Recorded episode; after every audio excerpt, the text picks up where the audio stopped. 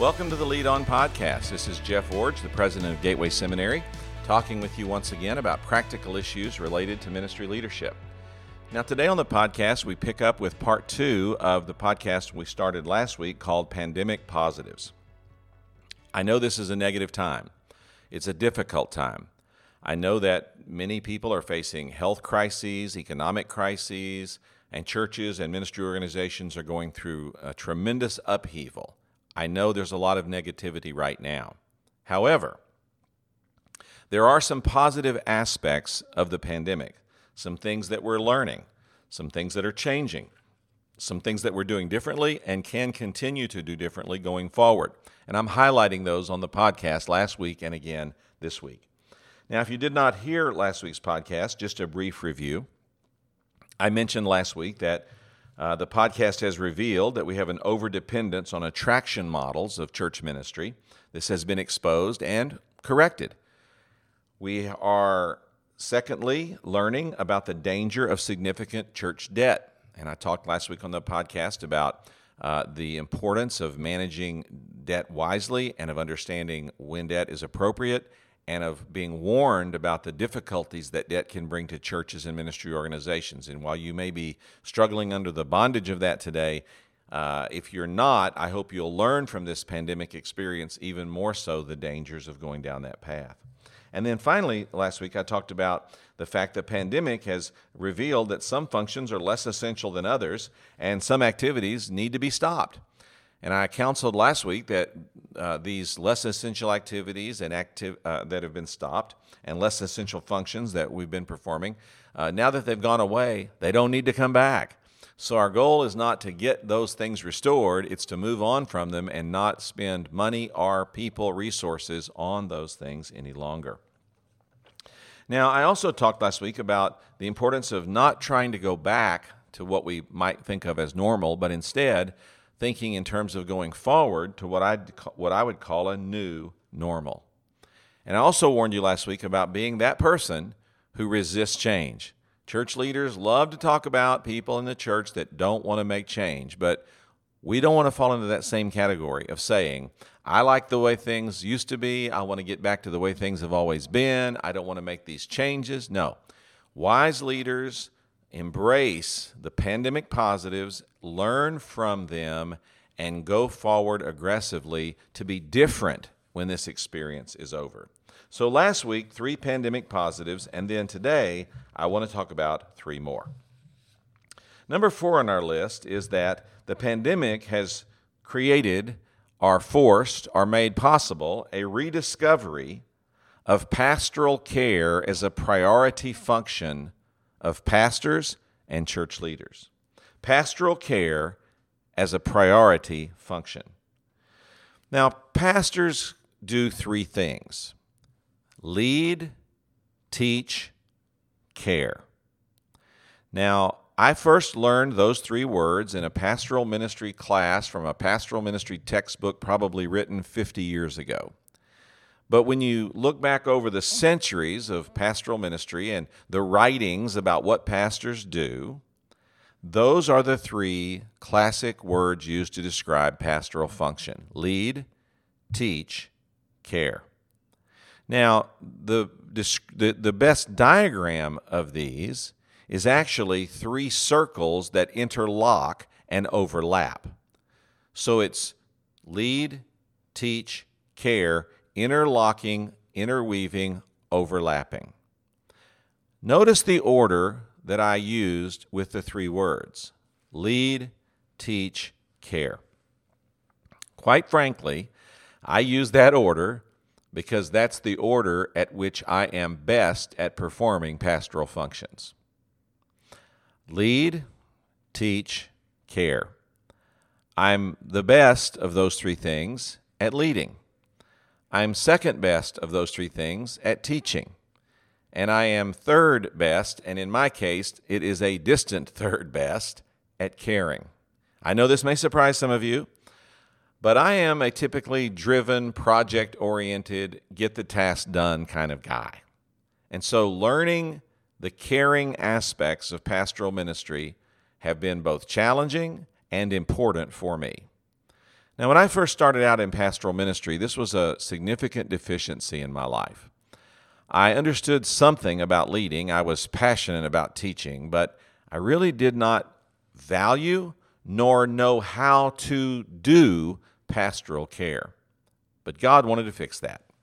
And so he sent me to my first pastorate, Green Valley Baptist Church in St. Joseph, Missouri. And of the many characteristics of that church that could be identified, one was very significant. It was a relationally focused, in fact, I would even say a relationally driven church. So here I am, a person with low value on caring and low skills of pastoral care, thrust into a congregation that values those things more highly than teaching or leading. Caring was their first value they expected from their pastor. And quite honestly, in the first few years, it was a tussle, a lot of conflict, and a lot of difficult time for me as I was trying to grapple with what was happening and why I wasn't able to meet the needs of this church family. But through seminary training, uh, a good doctoral program, the love of my wife, the patience of many of my members, and this is the hardest one confrontation from some people who cared enough about me to point out this deficiency in my life and demand that it change. Those five factors helped me to reshape my understanding of pastoral ministry so that lead, teach, and care all became very valuable to me and very important parts of my overall understanding of what it meant to be a pastor. Now, generally speaking, today, we have emphasized leading and teaching in American pastoral ministry models to the minimization, I won't say exclusion, that's too strong a word, but to the minimizing of caring. This is because we have typically uh, exalted or lifted up a CEO model of vision casting communicators as pastors. Now, we need these guys. We need vision casting communicators. We need people who have capacity to envision and communicate in significant ways dramatic change and dramatic uh, uh, progress for the church. So please don't hear me saying those things are bad. We need those things. But what's often unseen is that the most effective of these of these leader, teacher, visionary communicators, the most effective of them are also in some context really good at pastoral care and people around them really believe they love them, they care for them, they value them and they want the best for them. Now, if you're in a very large church, you're typically, as the leader, not doing that for thousands of people, but you are doing it for a few people right around you and modeling it in such a way that it cascades out from you and out through the other leaders of your church and through the culture of who you are as an organization and makes a difference in the lives of people. So I think it's a fallacy to say that some pastoral leaders are good at leading and teaching and don't have to even think about caring. That's not really true. While it may not be as visible in what they do, it's still a part of who they are. So, lead, teach, care are all three important functions of pastoral ministry and of church ministry. During the pandemic, caring has reemerged as a primary task of pastors, and I am delighted for this and hope it will continue. Pastors have had to think of creative ways to extend care into the lives of people, and they've been doing it. I know one pastor, for example, who's creating a weekly video devotional that he sends out that motivates and encourages his church family. I know another uh, leader who sat down and just started calling people and ultimately called over 500 people and asked them the question, How are you doing? and how can I help you? They understood the pandemic restri- restrictions, but just the fact that someone in leadership called them and took the initiative to make that many phone calls touched them profoundly and demonstrated the care to them. Uh, I know another leader who has had to deal with multiple funerals during the pandemic. And in the context of doing that, their church has created some protocols whereby people could come to express grief and uh, communicate condolences in small groups of less than 10. And the church went to some effort to be able to organize people to be able to come in groups and do that for families in their churches, in their church that were hurting.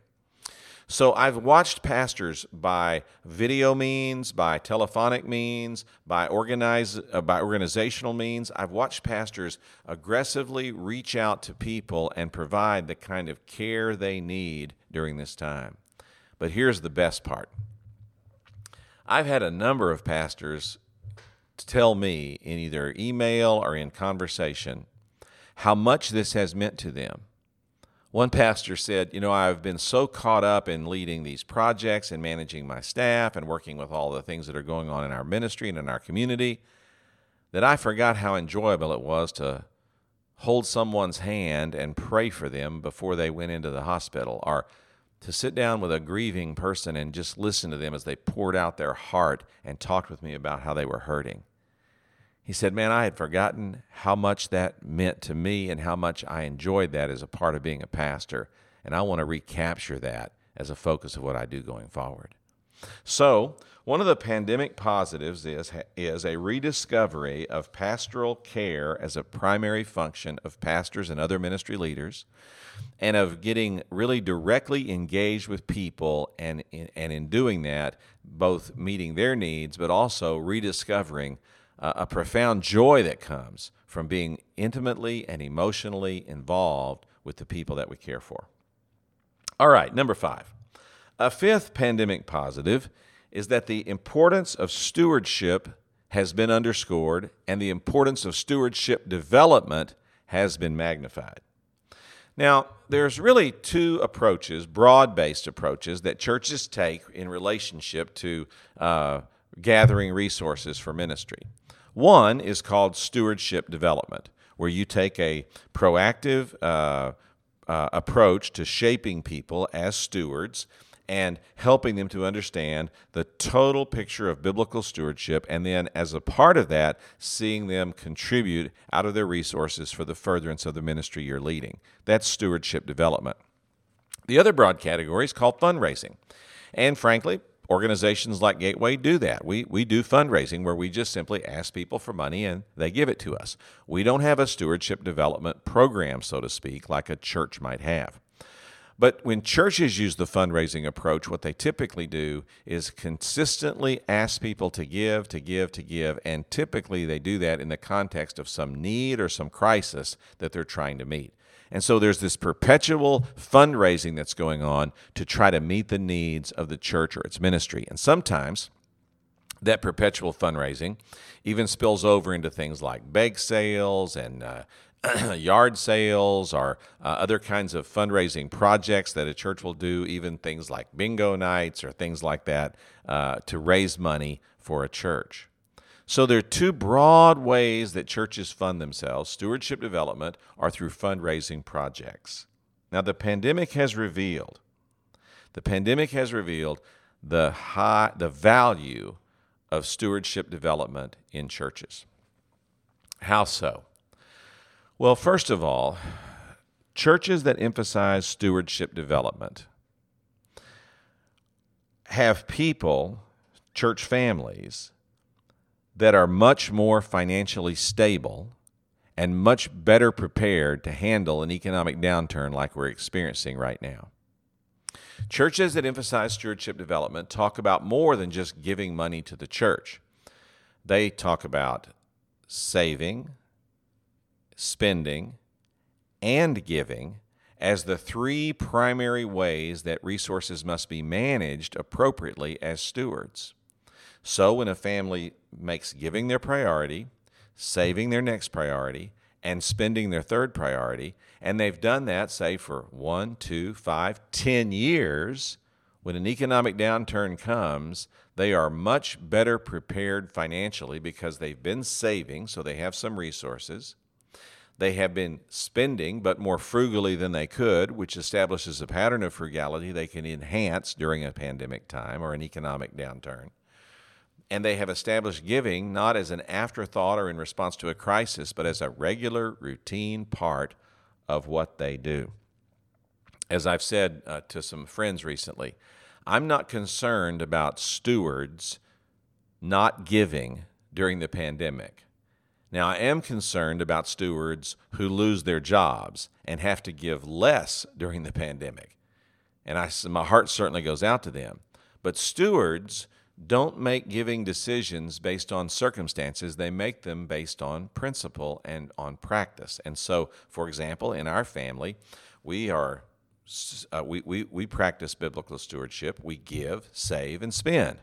And during the pandemic, we've had to restrict some of our spending, to be sure. We're being more cautious and more careful. But because I'm still employed, our giving hasn't changed. So we're still giving, we're still saving, and we're still spending, but even more frugally than before because we realize some of these things may take months to resolve.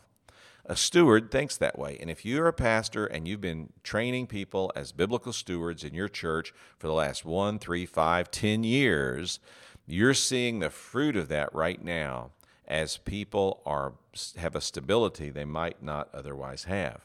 Another reason that churches that emphasize stewardship are stronger right now is because church finances, based on stewardship principles, are also much more stable. Now, while family finances and church finances are certainly not exactly the same, uh, there are some patterns that are similar. For example, churches should give, save, and spend in that order just like families. And so when you give away your missions money first and you save money to pay for things that you know are coming, like major capital projects or other things that are going to be in front of you as a church, and then you spend the balance, well, during an economic downturn like this, you can make the necessary adjustments without compromising those core commitments of stewardship because you have saved in the past, you're ready to offset some of the losses now with your savings. And because you've been frugal in spending in the past, you can you've established that pattern already. You can enhance that going forward by being even more frugal. And you're giving because it's foundational and convictional. You just keep on giving and keep on doing what you know you're supposed to do in that regard. Now, I will say, particularly in our Southern Baptist tradition, that the cooperative program giving that we do, which is our primary means of missions giving, is often based on a percentage of income. And this is part of the genius of our program. And that is, as church income goes down, so does missions giving. And that's perfectly normal and, frankly, perfectly acceptable. I, I have no difficulty as a, as a receiver of the cooperative program receiving less as long as the churches are receiving less because I know they're hurting. Guess what? I should be hurting a little bit too. But the pattern is established, and so churches are able to just keep following that pattern, keep giving, keep saving, keep spending. Now, churches that are full of stewards are much better able to handle this kind of downturn because of these reasons. Family finances and church finances both reflect the biblical stewardship that you've been teaching and preaching. Now, you say, Well, I haven't been doing that. Mm hmm. Then you're having some real trouble, real struggles right now. If you've been depending on the fundraising model, you are in a really difficult spot right now because people simply do not respond well to appeals to give to ministry organizations when they are themselves hurting. In fact, what they would look to now your you you as a church organization to do is to be a blessing back to them, not be asking of them to do even more during this time. I know we've done that here at the seminary. Uh, we, we switched our spring fundraising campaign away from giving to the institution and instead asked people to give to student benevolence and student scholarship funds because we wanted to say the institution is prepared to handle this downturn, but students are going to need all the help we can get to them. And so we shifted our focus into a giving away mode, not a gathering mode, and people responded very, very strongly to that.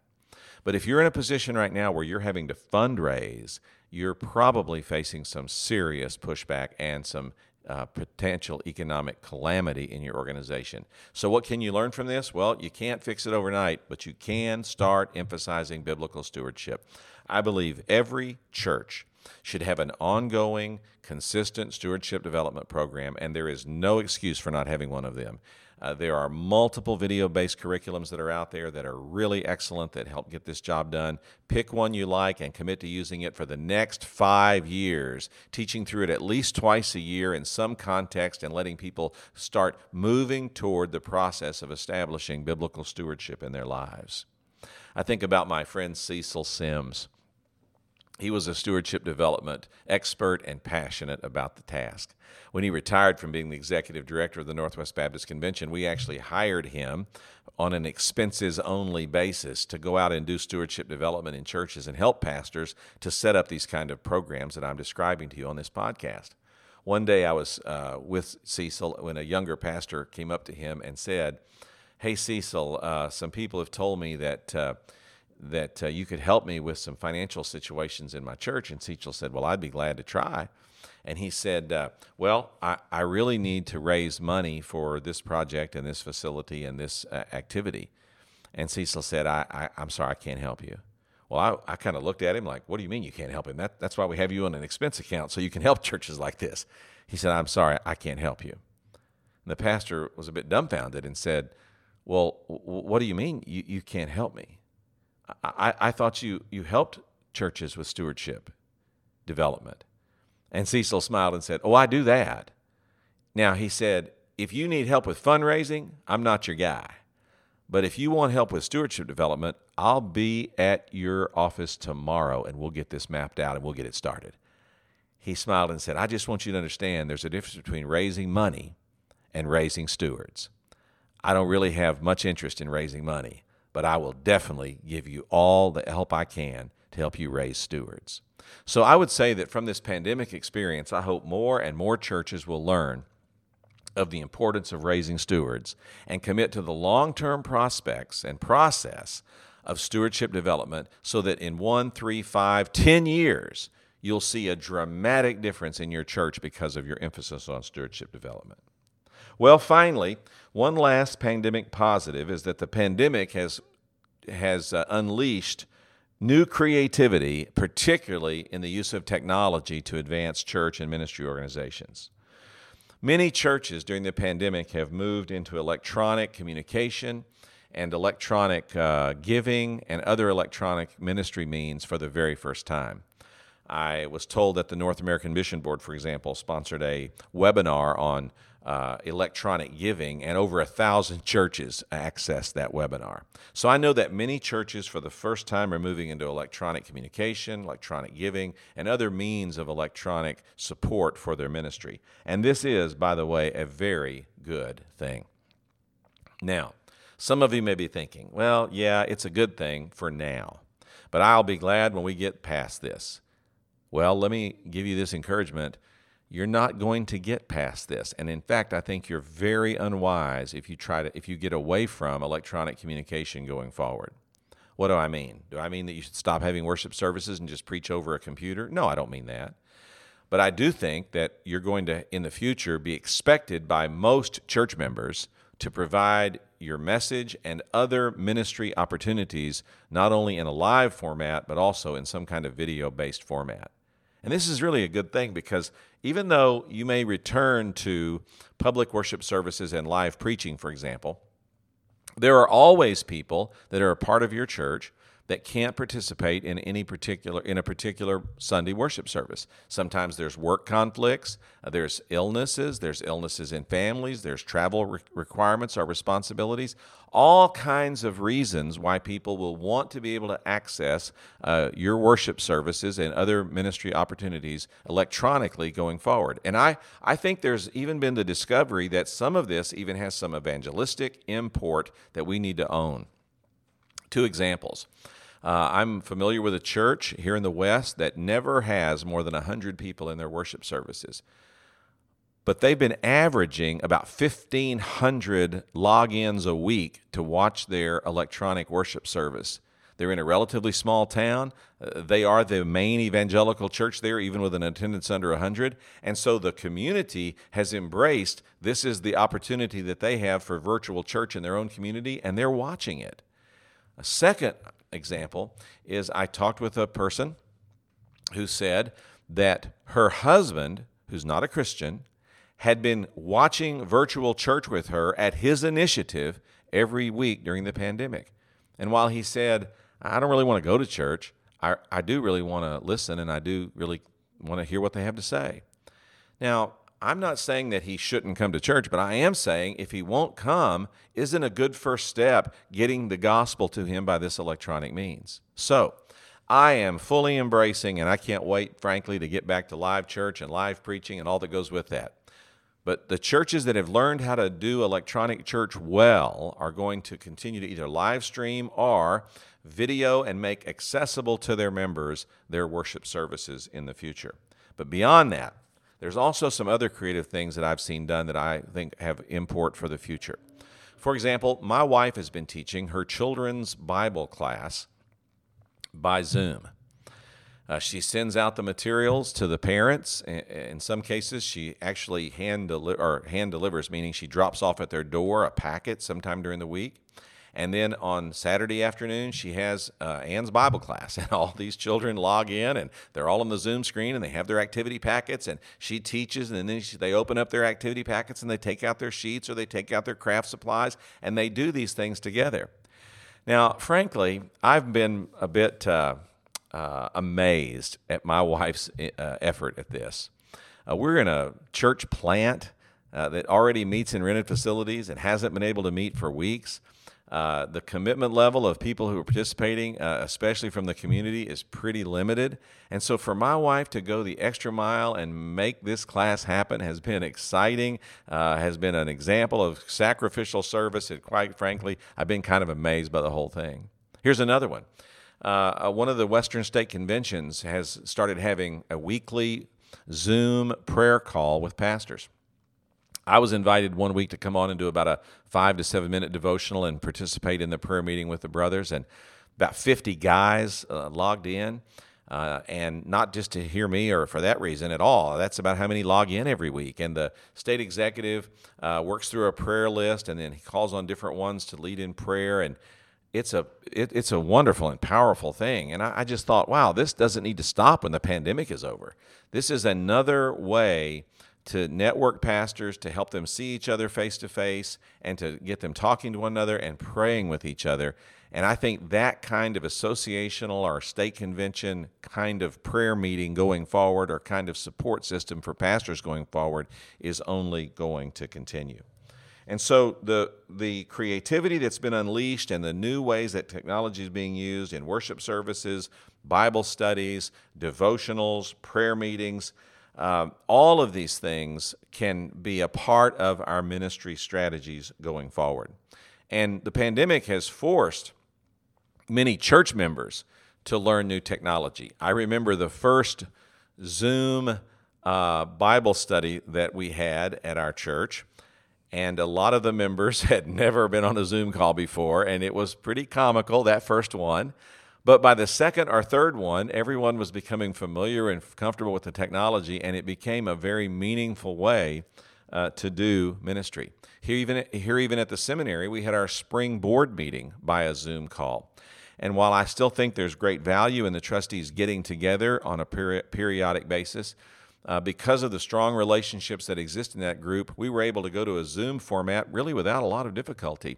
And so I think even as you consider elders meetings and deacons meetings and other meetings going forward, and you have a deacon that travels for, for work or an elder that has to be out of town for work, there's no reason why they can't participate fully in meetings going forward as we try to move toward these kind of formats where you have a live group meeting together and one or two people joining by a Zoom call. So, all of this creativity that's been unleashed by the pandemic, we have to own it and not think in terms of, I can't wait to get past all this and not have to do all this again. Instead, think in ways of, how are we going to maximize this going forward and how can this become a regular part of using technology to further the ministry of our church in the future? Well, the pandemic has a lot of negative, no question about it. Illness, death, economic setbacks, uh, interpersonal struggles, church and ministry turmoil, I get it, a lot of negative. But in the context of what's happened to us, there are some positives that are emerging that if we will embrace them, they can be part of our long term ministry strategies and we can use them for our benefit as we lead on.